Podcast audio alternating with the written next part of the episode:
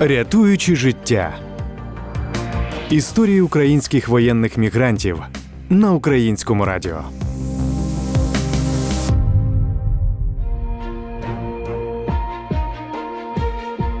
Коли прокинулись 24 лютого, ми ще до кінця не розуміли. Мені позвонила подруга в 5 ранку. Вона мешкає в броварах. каже: війна почалася. Я кажу, яка війна? Я сплю. Потім мама заходить, вставай, вставай. Кажу, що таке? Війна почалася. Йомаю, як може війна початись? Але вона таки почалась. І коли киянка Вікторія Башликова це усвідомила, почалась також її довга історія евакуації, життя у двох західноєвропейських країнах, допомоги і разом із тим несприйняттям місцевими, радості повернення додому, а ще історія нового відкритого таланту і нового бізнесу в Україні. Але починалась ця історія саме тоді, 24 лютого 22 року, із необхідності швидкого і відповідального рішення. Ну добре, війна почалася. Так, що робить? Треба зібратися з мислями, треба вирішити, куди йти далі, їхати. Дитину розбудила, кажу, Кароліна, вставай, війна почалася. Вона в сльози, я кажу, не плач, зараз будемо вирішувати, що робити. Позвонила подруга, а вона мешкала в Німеччині. Каже: мене донька і мама лишилися. Мама в Білій церкві, донька в Києві. Забираємо їх, їдьте до мене в Німеччину. Я забрала ту дитину, забрала свою дитину, взяли по мінімалки речей, сіли в машину. Тоді вже були просто шалені черги на заправки. Більше 20 літрів ніхто не заправляв. Батько мене зі своєї машини заправив, щоб в мене був повний бак, щоб ми доїхали. Ми їхали одною відкритою трасою, і якраз над нами летів е, вражий вертоліт з десантом в сторону Гостомеля, а за ними наш винищувач. І це такий страх, ти розумієш, що е, поблизу навіть жодного кустику немає, де сховатись.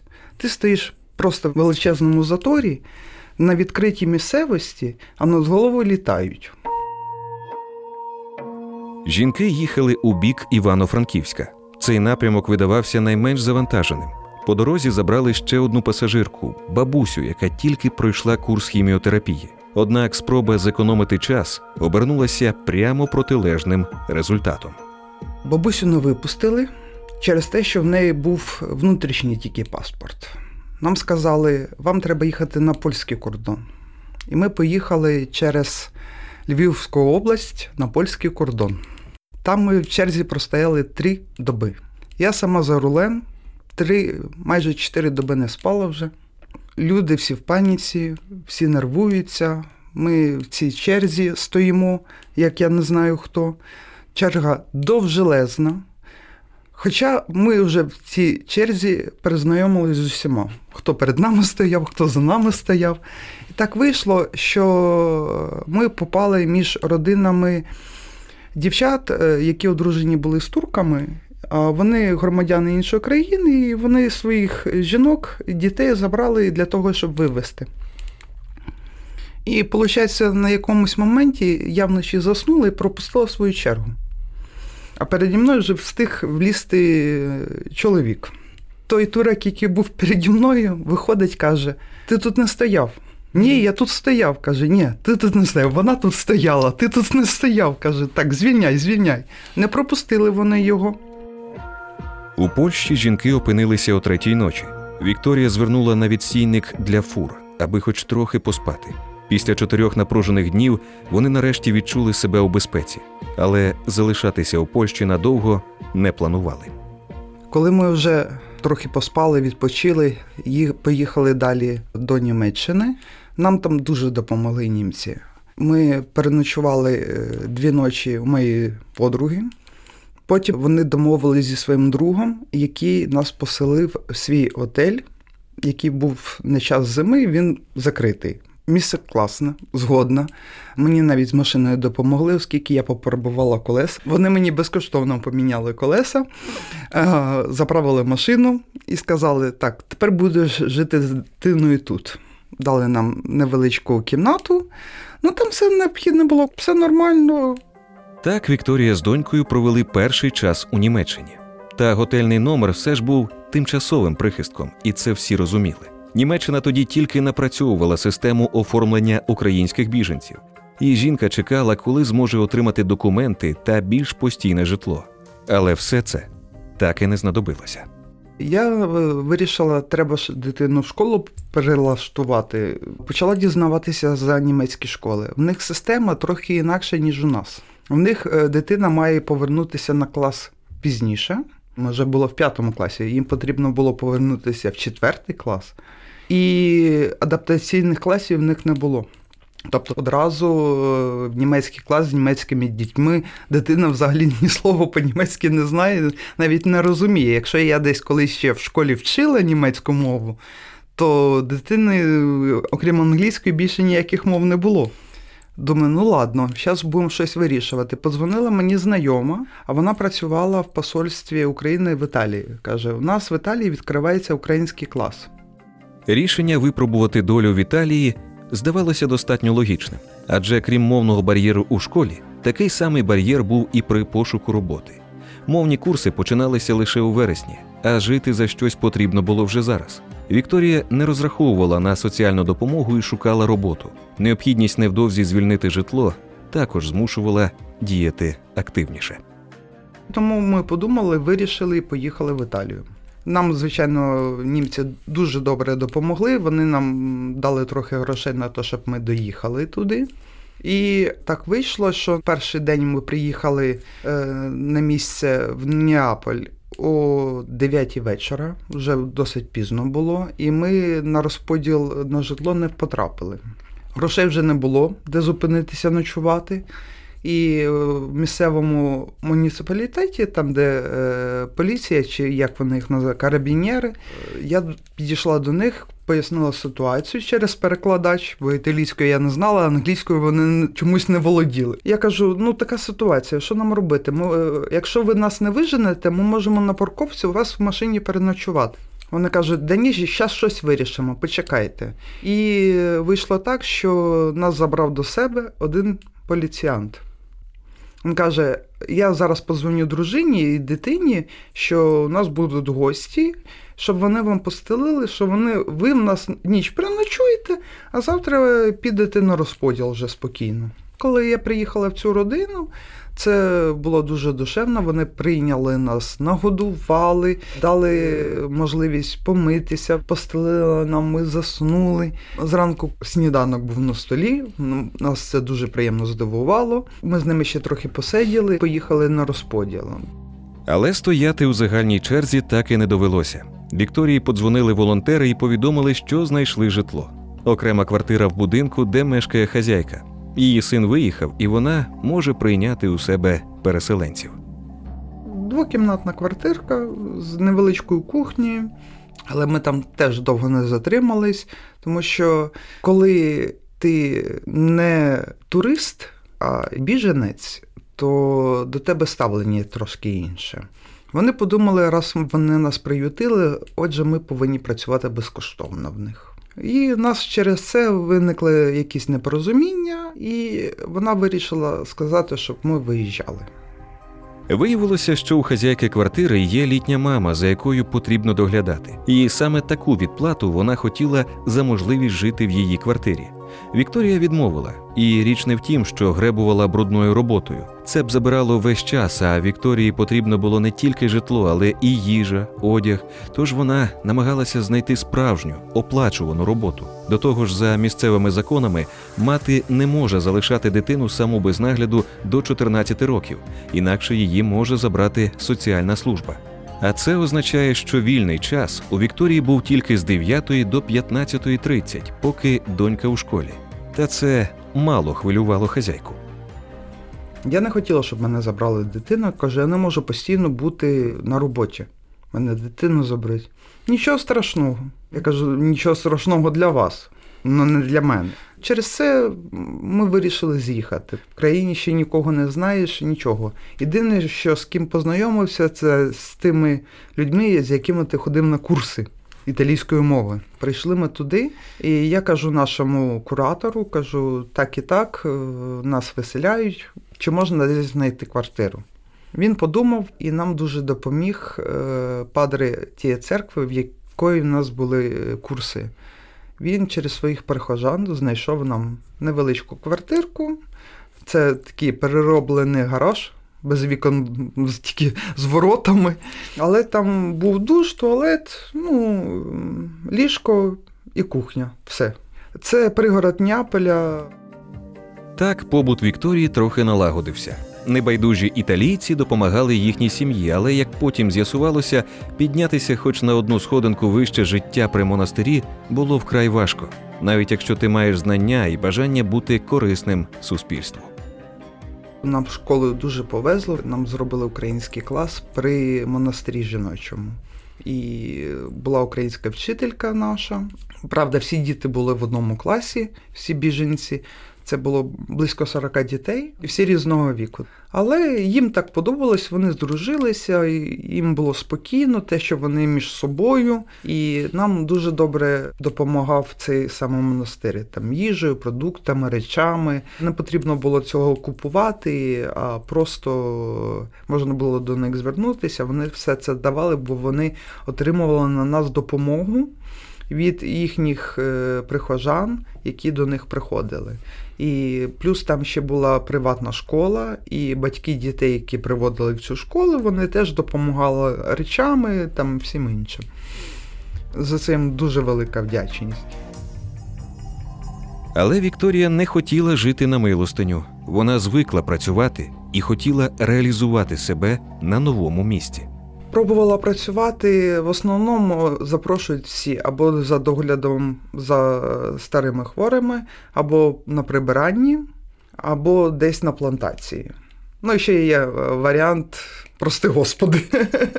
Я кажу, мене не один, не другий, не третій варіант не влаштовують взагалі. Щоб більш-менш нормальну роботу знайти, це потрібно було б дуже постаратися. І навіть ті дівчата, які вже дуже багато часу прожили в Італії і працювали там 20 років, навіть вони не змогли собі нічого кращого знайти, окрім того, що прибирати будинки. І не можна залишати взагалі дитину. У нас бабушка сиділа там, де ми жили, на другому поверсі, вона завжди сиділа у вікні. Якщо я дитину приводила зі школи і хоча б на 5 хвилин вийшла в магазин, магазин був рівно за поворотом. Вона вже дзвониться службу, вона залишала дитину без нагляду. Думаєш, ну я ж вийшла на 5 хвилин, дитина, дитині вже 10 років. Нас можна її залишити вдома хоч не цілий день, і все буде нормально. Хоча італійські діти і вночі гуляють самі, і цілий день вони самі лазять. І ніхто нічого не каже. Тільки ти залишив десь свою дитину, тебе розглядають під таким мікроскопом.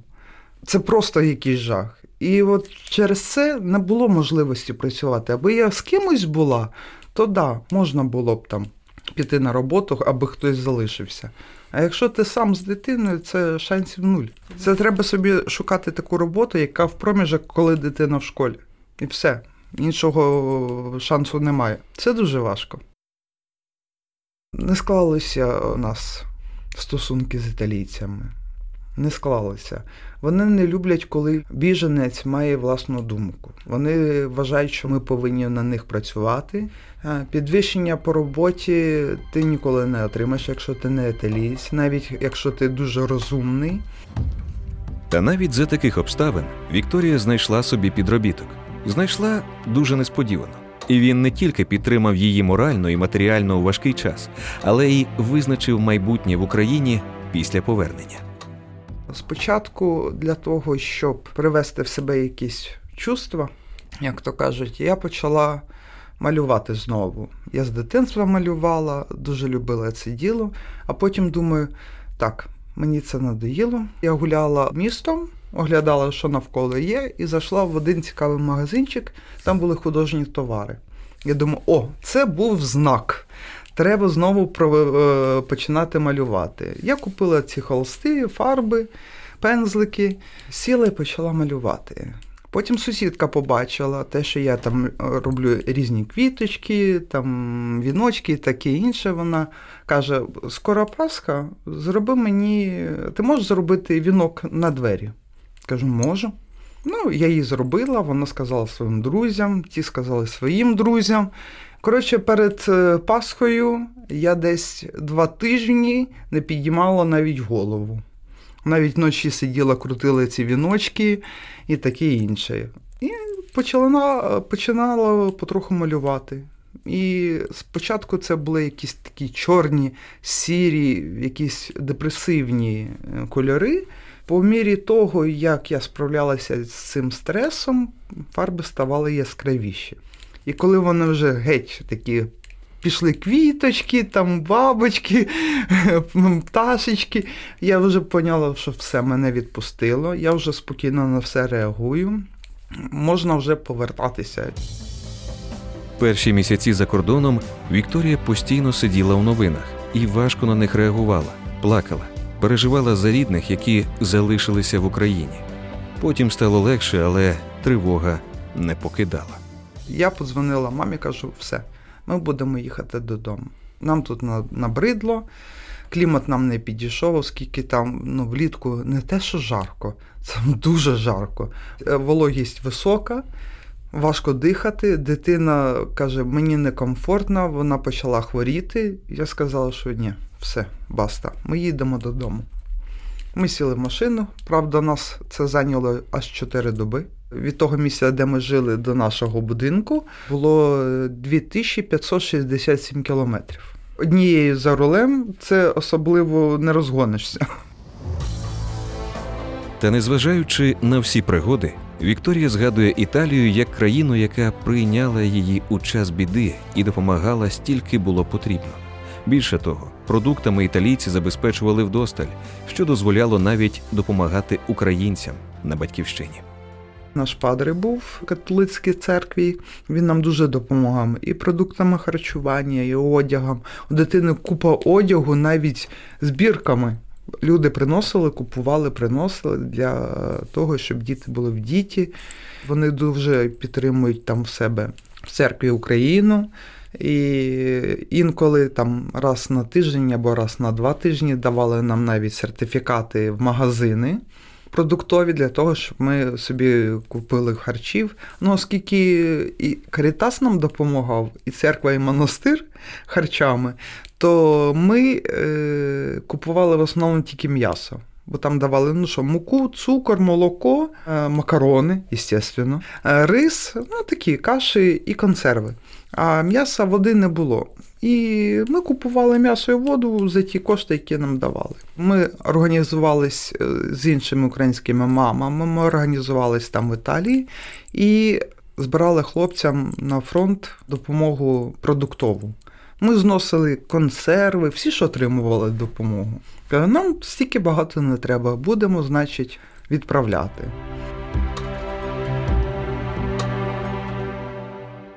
Кінці вересня ми повернулись в Україну, і це було, знаєте, як неймовірне щастя, якесь полегшення.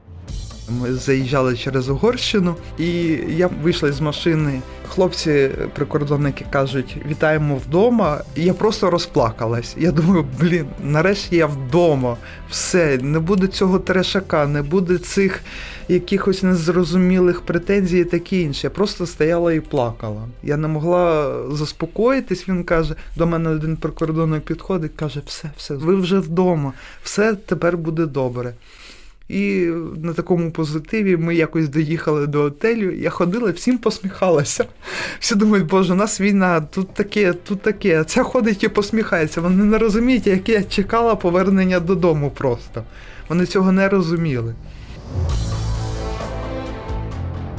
Насправді це було велике щастя, яке тривало рівно 10 днів.